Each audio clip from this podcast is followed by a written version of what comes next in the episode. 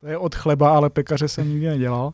Já jsem napsal dvě knihy. Mimo jiné, protože že tu dizertaci jsem dělal na dvakrát, než jsem ji definitivně obhájil. Telefon, minuta telefonu do Hamburku stála 60 korun. Jo, byli jsme happy, dělali jsme revoluci, bylo to úžasné a, a teď už se tomu věnuju plně.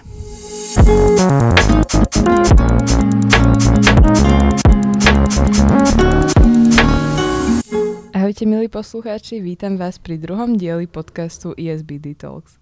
Dnešný diel moderujem ja, Kristýna, môj spolužiak Václav. Ahoj.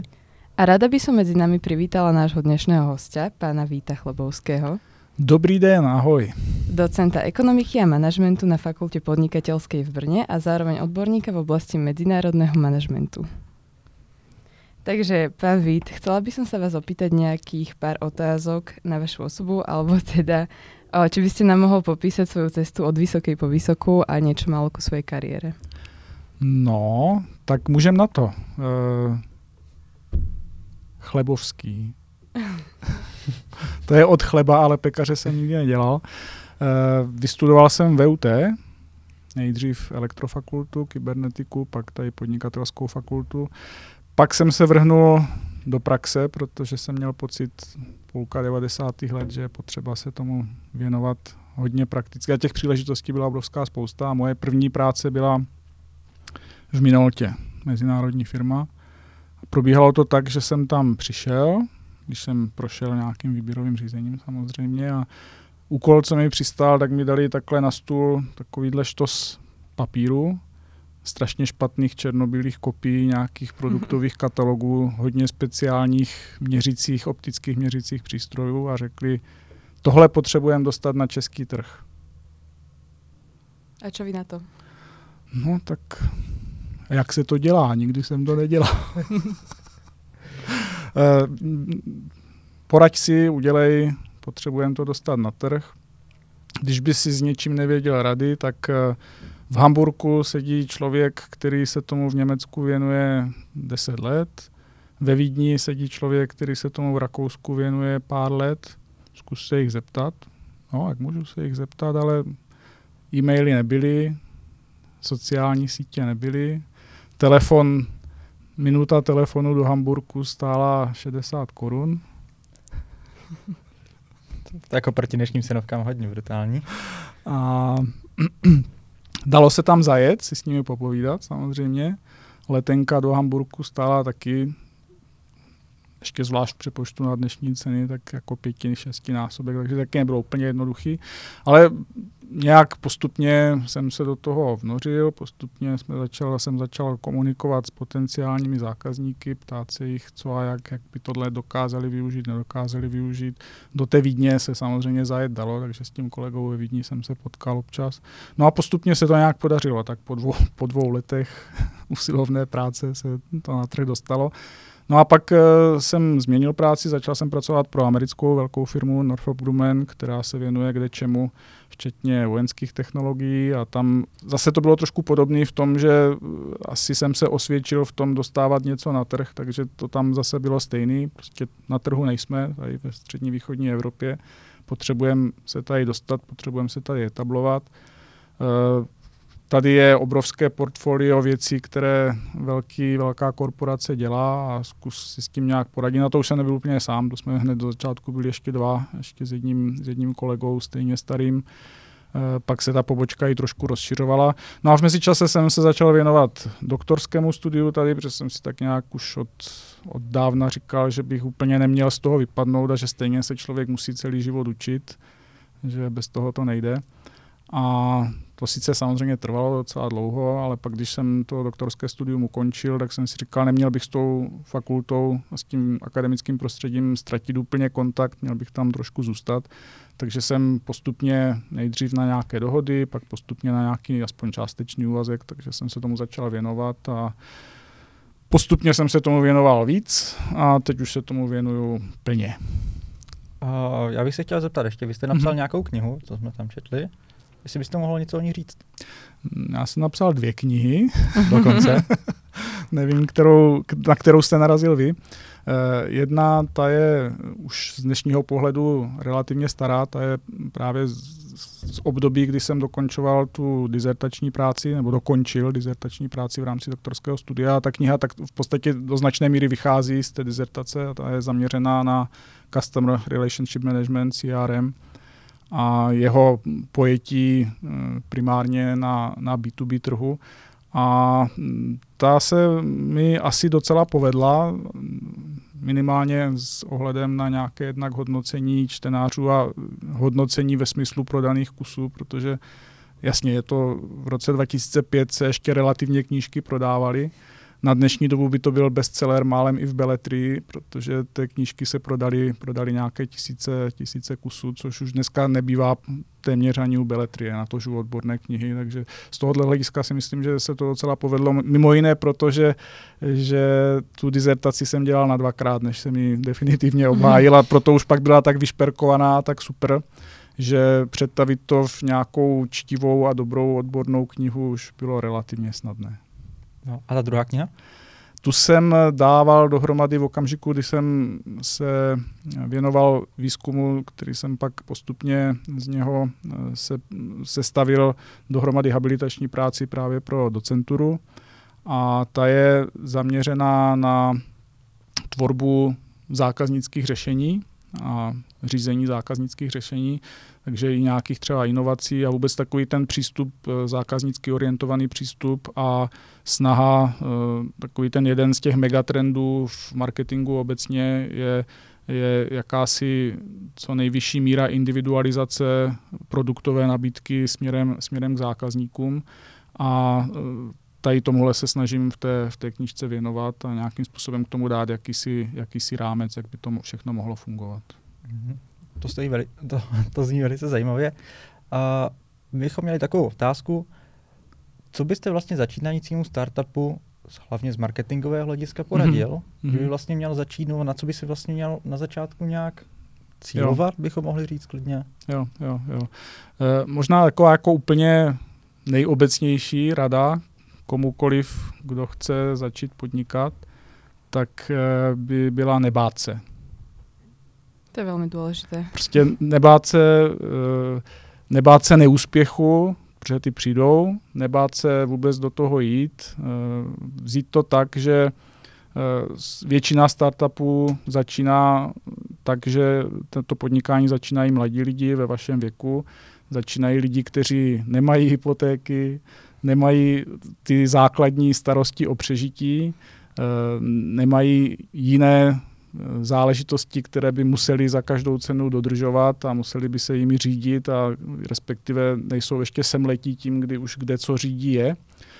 A tím pádem mají obrovskou příležitost eh, věnovat velkou aktivitu, věnovat eh, se nějakému svému takovému osobnímu rozvoji. A samozřejmě přijde spousta neúspěchů, s velkou pravděpodobností přijdete i o nějaké peníze, ale v konečném důsledku ve většině takového toho startupového podnikání ty náklady nejsou až tak ohromující. Pokud se nevěnujete něčemu, kde potřebujete vyrábět drahé produkty, což jako startup většinou ne, tak eh, ty peníze, o které přitom eh, přijdete, tak eh, z mého pohledu jsou naprosto skvělé školné za to, co se tím naučíte. Takže nebát se, to je naprosto, naprosto klíčová, klíčová záležitost. Pak z toho marketingového hlediska eh, tam bych určitě doporučoval maximální možnou soustředěnost na zákazníky a na jejich problémy. Prostě najít, dokázat najít, kde je ten problém a v čem je podstata toho problému a té potřeby toho zákazníka, protože pak, když tohle dokážete pochopit, tak dokážete vytvořit jednak tu nabídku tak, aby to tomu zákazníkovi vyhovovalo, aby to řešilo ten problém, tu jeho potřebu a k tomu už pak vymyslet komunikaci, vymyslet k tomu, za jakou cenu mu to prodáte a dodáte, jak to k němu dostanete, to už pak jako dokážete docela dobře. Ale beru to tak z mého pohledu, že základem je opravdu, aby ten produkt co nejlépe sednul na ty potřeby a na řešení toho problému, který ten, který ten zákazník má. Mladí ľudia sú v tomto asi veľmi takí aktívni, že a, o, možno, že nejsou ešte úplne takí oťukaní v, týchto, v tomto smere. Takže to by sa určite aj mohli naučiť práve možno, že aj u nás. To určite áno. veci. No. Takže o, možno, že teda toto by boli asi vaše rady pre na, pre také startupy mladé a nejaké obľúbené startupy, alebo ktoré poznáte a mohli by byť vzorom pre nás alebo pre mladých, sú aké pre mm-hmm. vás? Uh, já se přiznám, že ne- nedokážu říct jeden nějaký konkrétní startup, který bych řekl, tohle je přesně to, co by Nějaký mělo být vzorem. Model. Ale zase zkusím to možná říct tak trošku malinko obecněji. Kdokoliv, kdo našel tu odvahu, případně je klidně jenom o krok nebo možná úplně na stejné úrovni v tom, v to, nebo dokonce teprve hledá tu odvahu, tak ve spoustě věcí dokáže být zároveň vzorem. Dokážete si vzájemně předávat, předávat všechny zkušenosti aktuální, všechny ty faily, kterými projdete, kterými procházíte a tohle jako mít pořád otevřené oči, pořád komunikovat, pořád sdílet, nebát se kohokoliv na cokoliv zeptat, to je, to je strašně důležitý. No, protože když se nezeptáte, tak odpověď je vždycky ne. No jasné. To je pravda. To je pravda. No a o, vy, keďže ste taký odborník, tak vedeli by ste nám povedať nejaké rozdiely medzi startupovou scénou tu v Česku alebo na Slovensku mm-hmm. a niekde v zahraničí, mm-hmm. ako napríklad v Nemecku alebo v USA? Oni tam, ty, ty rozdíly tam jsou a jsou poměrně výrazné a já bych je možná rozdělil eh, možná jednak Evropa versus Spojené státy.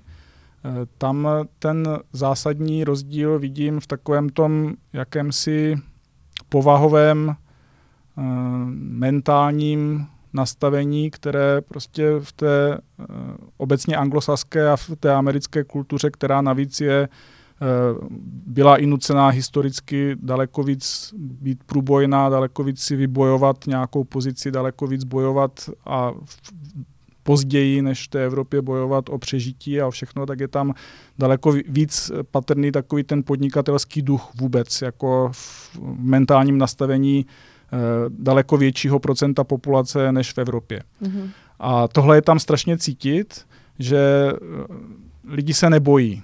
To je to, co se zase vracím k té základní radě, nebát se, nebojí se, jdou do toho, jdou do toho relativně po hlavě, xkrát se to nepodaří, ale přesto prostě pokud je to úplně nezabije, jakože ne, protože podnikání není na život a na smrt ve většině případů, tak eh, do toho jdou znova. A jdou do toho po každé, prostě se poučí z toho předchozího a nakonec jako jich spousta prorazí, takže je to takové jakože eh, aktivnější, eh, průbojnější, je tam daleko cítit víc ten podnikatelský duch a je to napříč.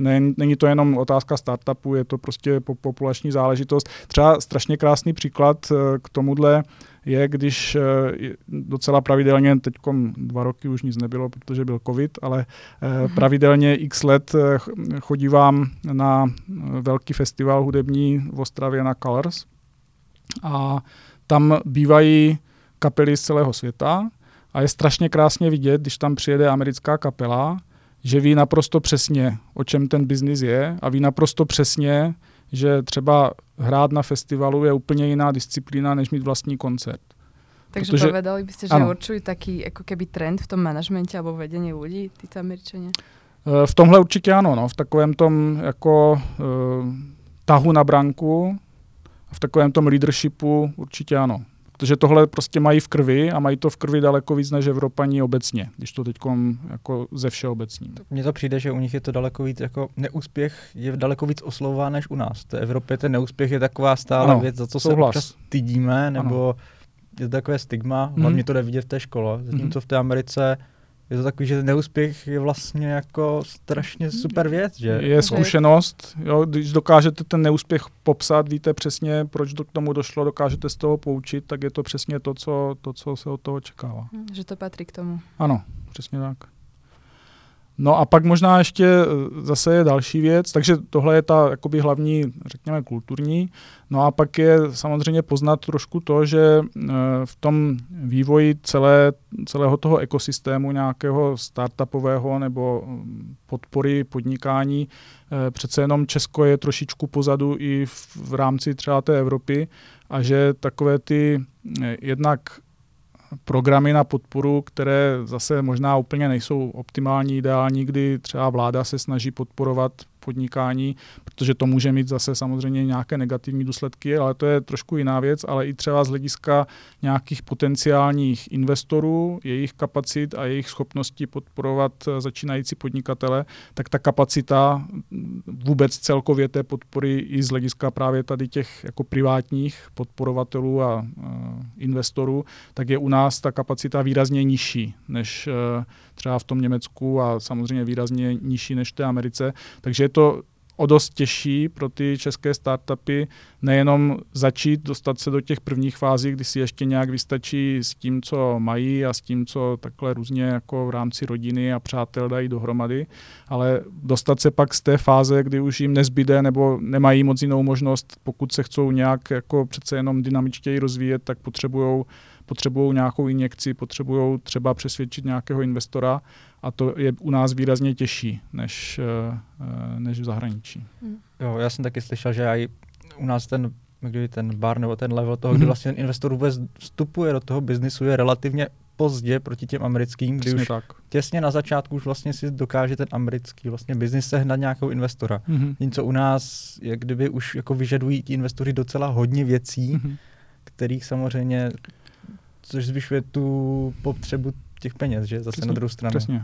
A to jsme mimochodem znova zpátky u toho kulturního rozdílu, který samozřejmě je i na té straně těch investorů, že oni jsou ochotní v té Americe daleko víc riskovat. Oni samozřejmě vědí naprosto přesně, že ten poměr, nebo úplně přesně se to, to není nikdy, ale vědí, že ten poměr, když to jde dobře, tak je jedna ku deseti. Investují do deseti a jeden z nich Eh, opravdu jim v konečném důsledku vydělá. Ale zase taky vědí, že ta zkušenost je taková, že ten jeden jim vydělá tolik, že jim pokryje i ty ztráty z těch deseti méně úspěšných nebo neúspěšných. No. Takže uh, mají tu odvahu i ti investoři a je to prostě opravdu tím nastavením mentálním, které mezi těmi lidmi je.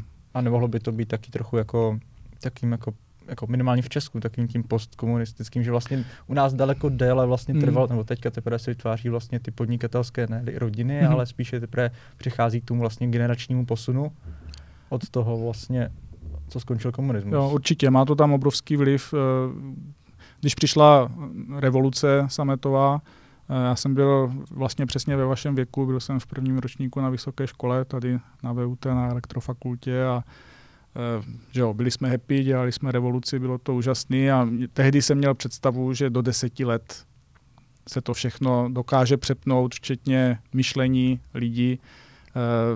Naprosto naivní představa v tomhle věku. Že jo. A je vidět i odborníci, kteří se věnují a věnovali dlouhodobě sociálním vědám, tak se spletli, protože říkali, jedna generace to vyřeší. Není to pravda, prostě dvě je minimum a možná je to spíš ještě déle než dvě, protože že rodiče vždycky ovlivňují děti, že každá ta další generace samozřejmě na tom je výrazně líp.